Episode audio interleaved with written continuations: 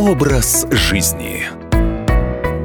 Здравствуйте, в студии Екатерина Шевцова. Росстат подсчитал долю граждан, которые в течение всего года вели здоровый образ жизни, сообщает РБК со ссылкой на данное ведомство. Итак, по всей стране наша, естественно, совокупная доля этих граждан составила всего 12%. Больше всего здоровый образ жизни придерживаются жители Ингушетии – 48%. На втором месте Крым – 29%. На третьем – Адыгея – 28%. Также в пятерку лучших вошли Чувашия – 24% и Воронежская область – тоже 24%. По данным Росстата, ведущие здоровый образ жизни граждане – это те, которые не курят, ежедневно съедают по 400 граммов фруктов и овощей, не более 5 граммов соли и занимаются физической активностью. Потребление алкоголя допускается, но в пределах 168 граммов чистого этанола в неделю для мужчин и не более 84 граммов для женщин. А давайте посмотрим, как с этим в других странах. Вот, например, США. Для американцев борьба за здоровый образ жизни начинается с борьбы с лишним весом. Число людей, страдающих от ожирения, растет с каждым годом, а по прогнозам к 2030 году число людей с нормальным весом будет не более 14%. Правительство пытается помочь помочь своим гражданам в разрешении этой проблемы, создавая различные программы, цель которых не допустить развития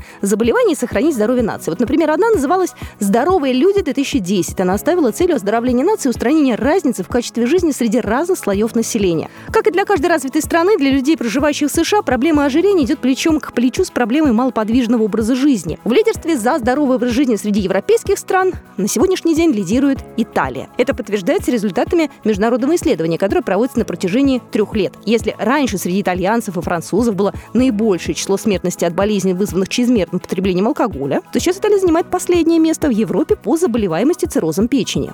Ну и также стало меньше онкологических заболеваний, меньше рака легких. Почему? Запрет на курение во всех общественных местах в Италии, который был введен в 2005 году, имеет свои результаты. Молодые люди курят меньше, чем старшее поколение в их возрасте. Но, кстати, давайте на советское время посмотрим. В СССР ЗОЖ появился в 1989 году. Авторство термина ЗОЖ приписывается профессору профессору-фармакологу Израилю Брехману. Он первый, кто начал продвигать научную концепцию здорового образа жизни среди медиков. Его доклады на конференциях пользовались небывалым успехом, но в его идеях не было ничего такого, о чем нам сейчас неизвестно. Полноценный сон, сбалансированное питание, свежий воздух, движение. В 91 году появляется наука валиология, которая была основана на брехмановских идеях здорового образа жизни. Достаточно быстро курс валиология стал преподаваться школьникам, вошел в учебные планы вузов. А уже идеи здорового образа жизни стали пользоваться таким успехом, что помимо медиков к паровозу прицепились многочисленные разработчики авторских методик от Порфирия Иванова до Поля Брека. С этого момента людей, желающих заботиться о своем здоровье, накрыл лавиной.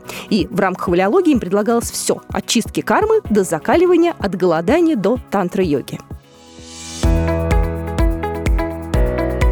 Образ жизни.